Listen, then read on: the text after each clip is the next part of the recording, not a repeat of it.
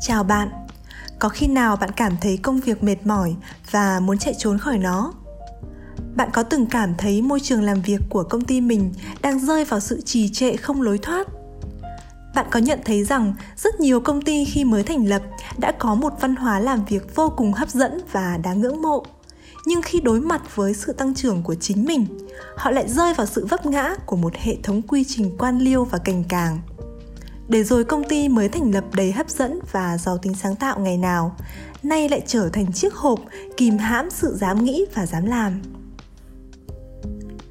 Tất cả những vấn đề trên đều bắt nguồn từ lý do bạn đang làm không đúng nghề và bạn đang làm việc với những người không phù hợp. Trên hết, đó là bởi bạn chỉ đang sống một cuộc đời tốt, không phải cuộc đời vĩ đại. Bạn chỉ đang có một công ty tốt, không phải một công ty vĩ đại môi trường và văn hóa làm việc tại những công ty vĩ đại là môi trường làm việc lý tưởng nhất trên thế giới, nơi sự tự do sáng tạo được mọi người vận dụng hiệu quả. Người lao động cảm thấy hạnh phúc trong công việc. Các cá nhân và đội nhóm được gắn kết tối đa. Tuy nhiên, những công ty vĩ đại lại không bao giờ quản trị bằng cách động viên hay khích lệ nhân viên của mình. Họ cũng không cố gắng tạo ra sự chuyên nghiệp và đồng bộ. Những điều này sẽ tự động được giải quyết khi đặt trong những hoàn cảnh thích hợp.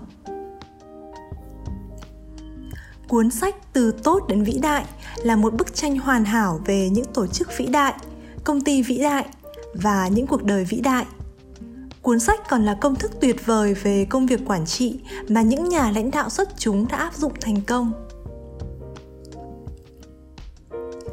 Bước thứ nhất trong quá trình chuyển đổi từ tốt đến vĩ đại là khả năng lãnh đạo cấp độ 5. Đây là cấp độ cao nhất của năng lực lãnh đạo. Jim Collins và nhóm cộng sự đã phác họa chân dung của một nhà lãnh đạo cấp độ 5 như sau. Theo hiểu biết thông thường, những nhà lãnh đạo lớn sẽ là những người có tiếng tăm và thể hiện một nhân cách lớn, hay được đề cao trên báo đài và rất nổi tiếng. Nhưng đó chỉ là những nhà lãnh đạo cấp độ 4 hoặc cấp độ thấp hơn.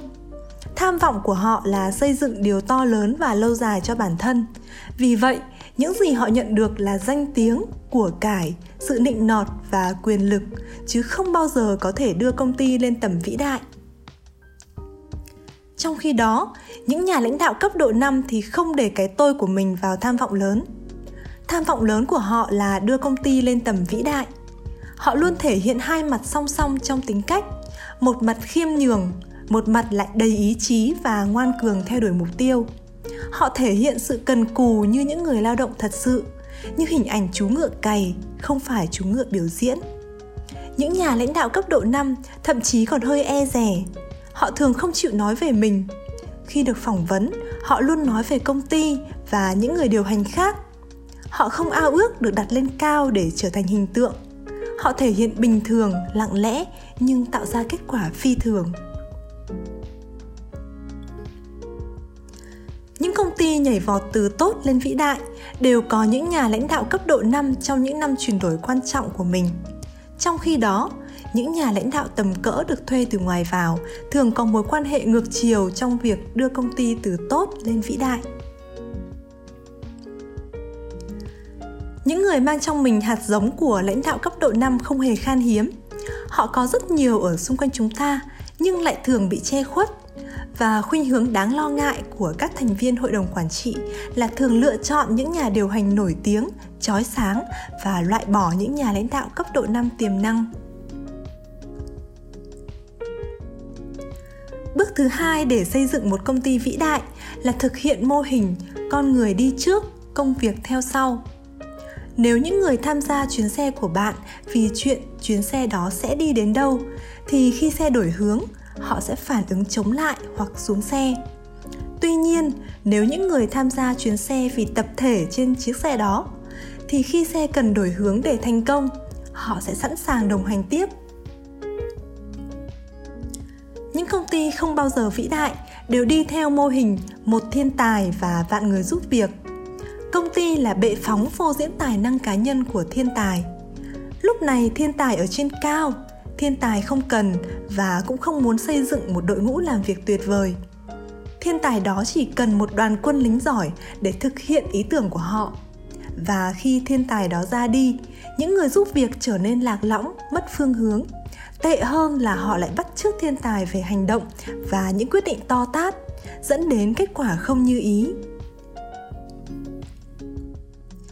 Chúng ta dễ thấy mô hình một thiên tài và vạn người giúp việc đặc biệt rất phổ biến trong các công ty ngắn ngày.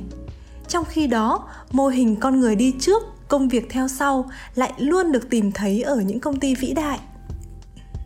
Trong hệ thống công ty thì cấu trúc lương thưởng rất quan trọng. Nhưng vấn đề không phải bạn trả lương bao nhiêu, mà là bạn trả lương cho ai mục đích của chế độ lương thưởng không phải để có được các hành vi thích hợp từ những người không phù hợp, mà là để đưa những người thích hợp lên xe ngay từ đầu và giữ họ lại ở trên xe.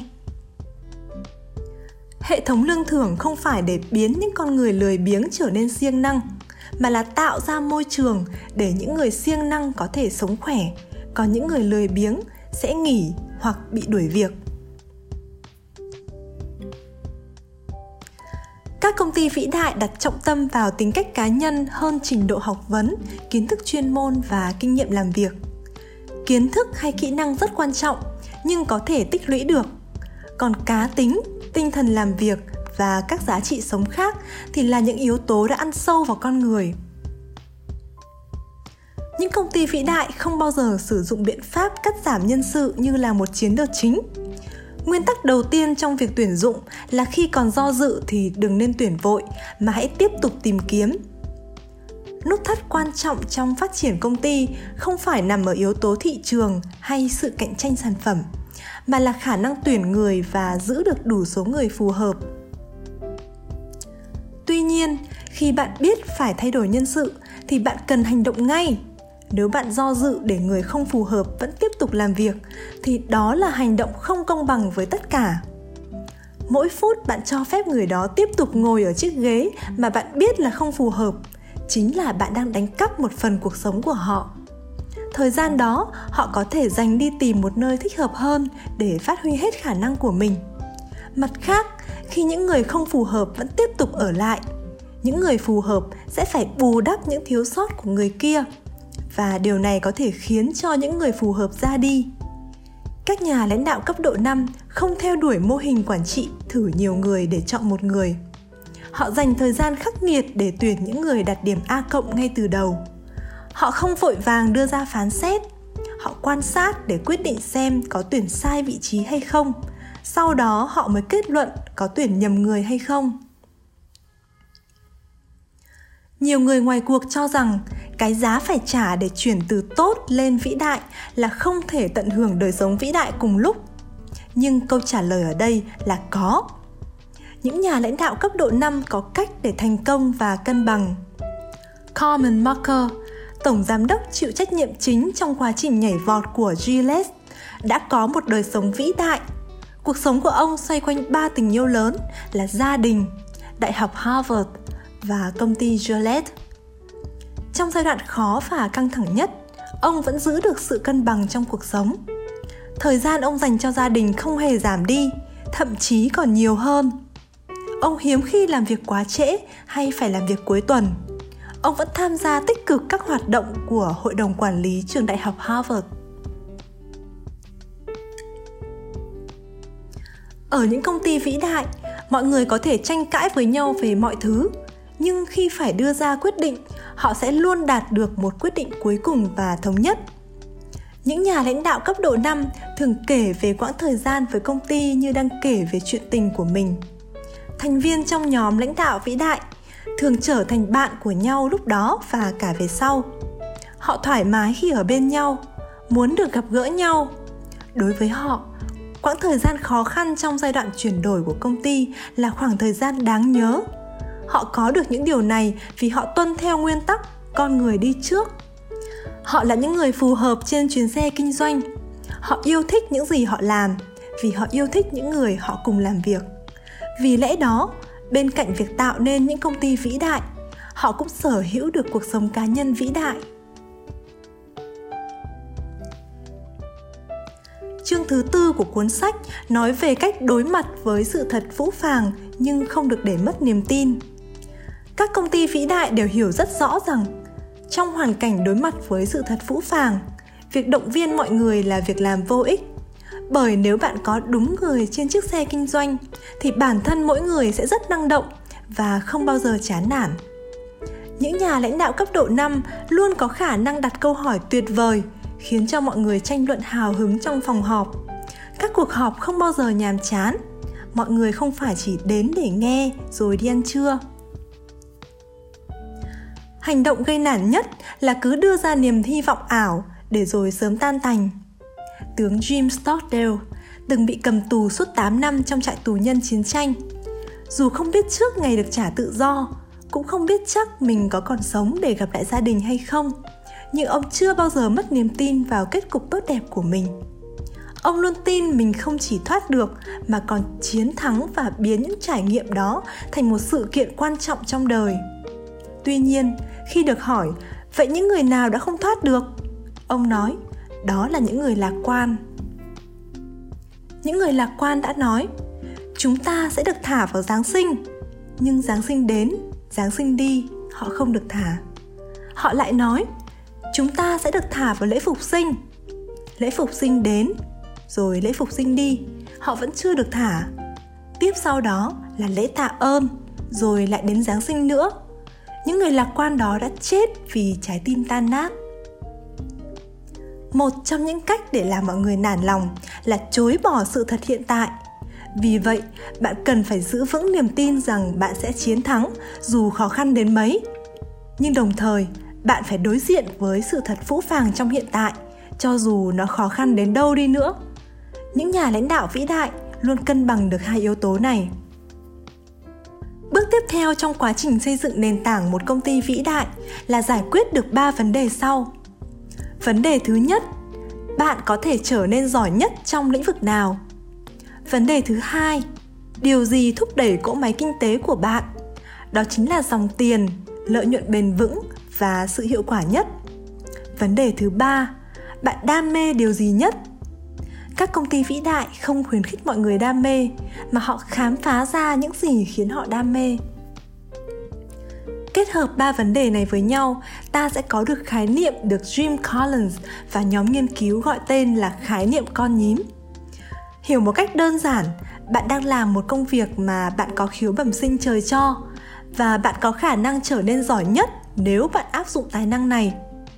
Bạn được trả lương cao vì những gì bạn đang làm. Công việc đó bạn hoàn toàn yêu thích và quá trình làm việc chính là quá trình tận hưởng của bạn. Vậy là bạn đã có được khái niệm con nhím cho bản thân mình. Nếu bạn kiếm được nhiều tiền thông qua việc bạn không bao giờ có thể giỏi nhất, thì bạn chỉ có thể thành công chứ không thể trở nên vĩ đại. Nếu bạn trở nên giỏi nhất trong một lĩnh vực nào đó, nhưng bạn không đam mê thứ mình đang làm, thì bạn sẽ không thể giữ được vị trí đỉnh cao mình đã đạt được và nếu bạn đam mê những gì bạn làm, nhưng lại không thể giỏi nhất, và công việc đó không mang lại hiệu quả kinh tế, thì bạn có thể rất vui sướng, nhưng không mang lại kết quả vĩ đại. Bạn kinh doanh lâu trong một lĩnh vực nào đó, không có nghĩa là bạn có thể giỏi nhất trong lĩnh vực này. Nếu tiếp tục làm những gì mà mình chỉ tốt, thì bạn sẽ mãi chỉ đạt được mức tốt. Vì vậy, để trở nên vĩ đại bạn cần tập trung vào điều gì? Bạn có tiềm năng làm tốt hơn bất cứ tổ chức nào khác? Một điều cần lưu ý là bạn phải xác định được đâu là cơ sở để đánh giá tính hiệu quả của công việc. Circle City đã đánh giá hiệu quả kinh doanh dựa vào lợi nhuận trên mỗi vùng, thay vì lợi nhuận trên mỗi cửa hàng. Hãng giao cạo dâu Gillette đã đánh giá hiệu quả kinh doanh dựa vào lợi nhuận trên mỗi khách hàng thay vì đánh giá lợi nhuận trên mỗi phòng ban. Công ty sản xuất thép Nucor đánh giá lợi nhuận trên mỗi tấn thép thành phẩm thay vì lợi nhuận trên mỗi bộ phận. Những nhà lãnh đạo vĩ đại coi công việc như mối tình của mình. Họ đam mê và cũng chính là người tiêu dùng tích cực nhất các sản phẩm của mình. Các công ty vĩ đại không yêu cầu hay động viên mọi người hãy đam mê công việc. Họ nói với nhân viên rằng chỉ nên làm những việc mà ta cảm thấy đam mê.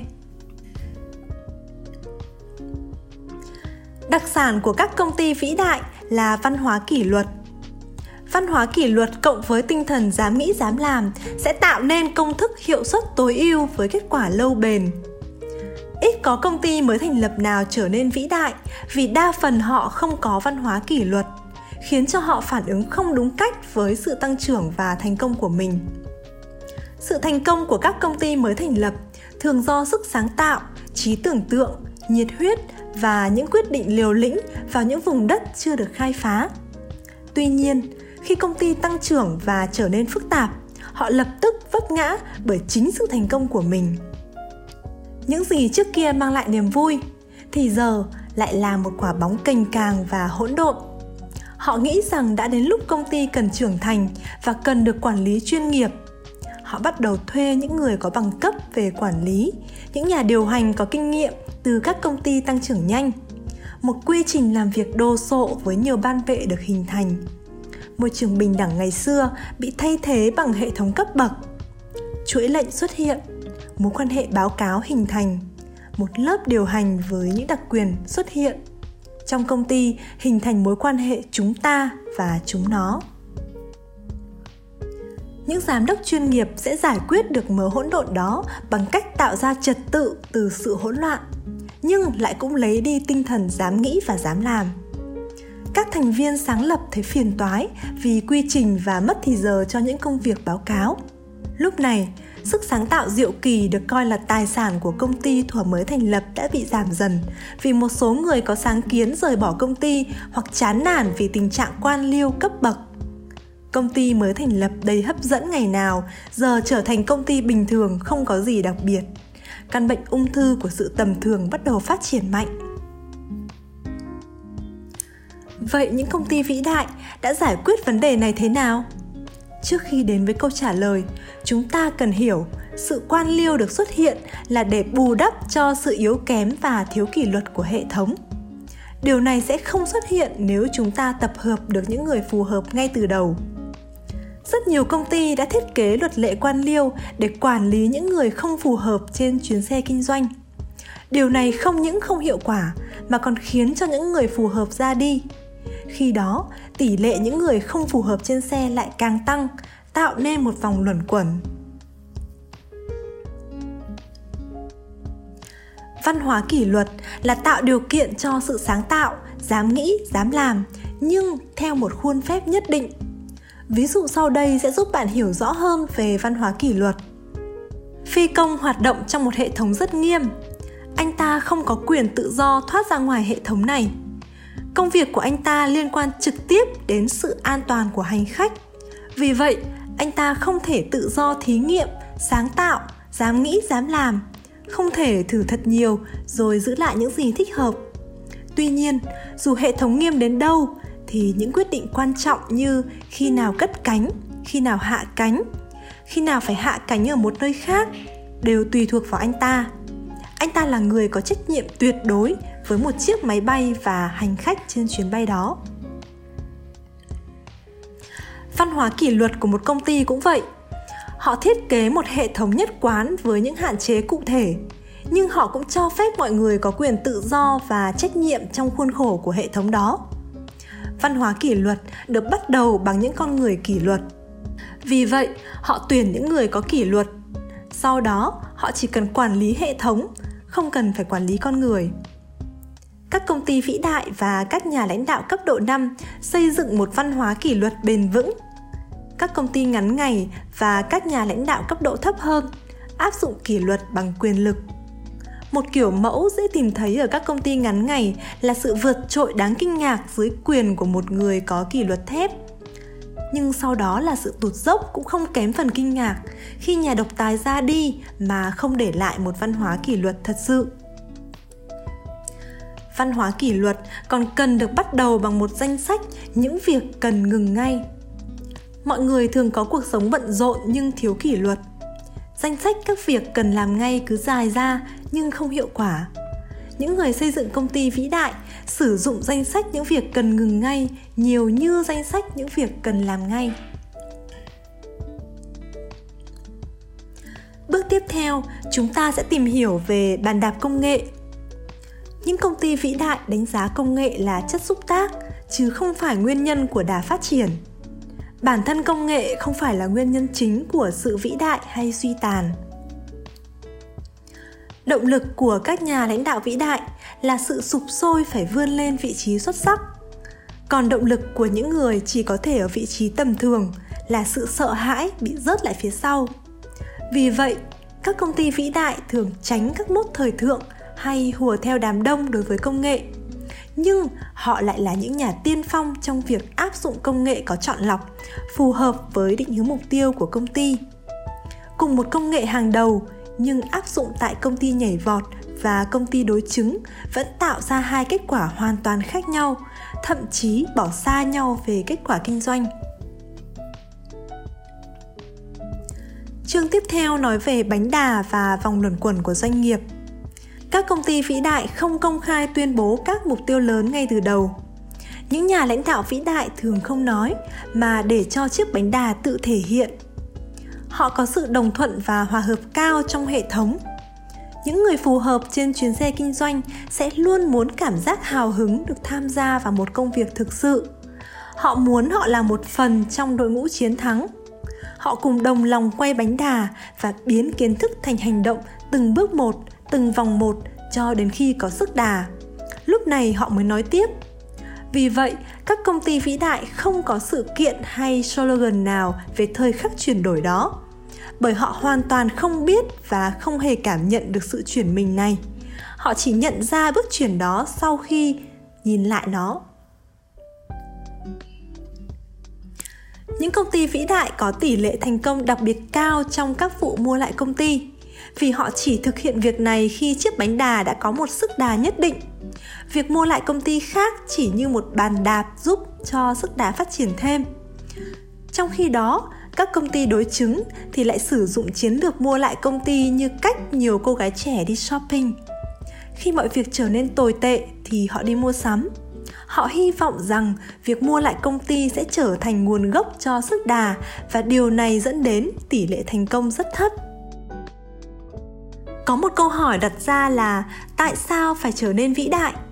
Jim collins và nhóm cộng sự đã trả lời câu hỏi này rằng sự vĩ đại không tùy thuộc vào quy mô.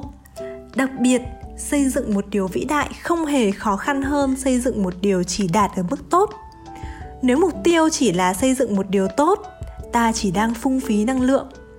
Thay vì dùng sức để xây dựng một điều chỉ tốt ta hãy thiết kế phần lớn công việc của mình theo những nguyên tắc để trở nên vĩ đại. Điều này sẽ khiến cho cuộc sống đơn giản hơn và kết quả cũng tăng lên đáng kể. Một vị huấn luyện viên trưởng mới nhận nhiệm vụ huấn luyện đội điền kinh trẻ. Bên cạnh những công việc chuyên môn, cô còn phải chịu trách nhiệm thực hiện những chương trình vui nhộn nhằm thúc đẩy tinh thần của các vận động viên trong đội, giúp họ hứng thú như tổ chức tiệc tùng, các chuyến đi chơi hay những bài giảng truyền cảm hứng. Cô cho rằng những hoạt động ngoài lề này tốn thời gian và cần phải chấm dứt. Lý do cô đưa ra là chương trình huấn luyện chuyên môn về điền kinh đã được thiết kế dựa trên ý tưởng chạy là niềm vui, đua là niềm vui, tiến bộ là niềm vui và chiến thắng là niềm vui. Nếu bạn không đam mê những thứ này và không thấy vui, vậy thì mời bạn đi chỗ khác bởi bạn không phải là người phù hợp của đội điền kinh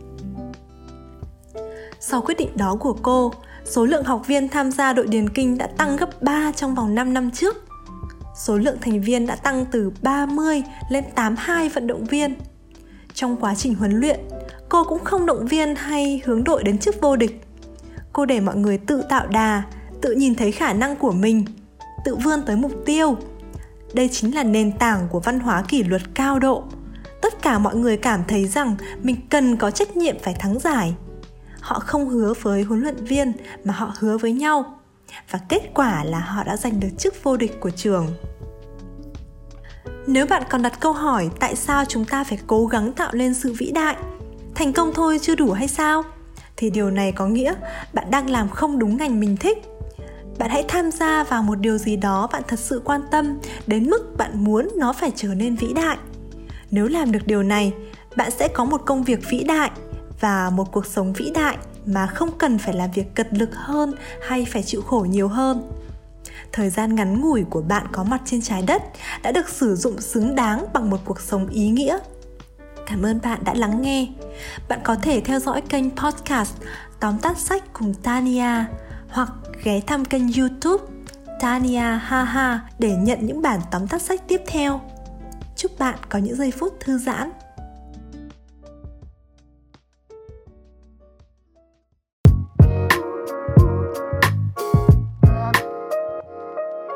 waves.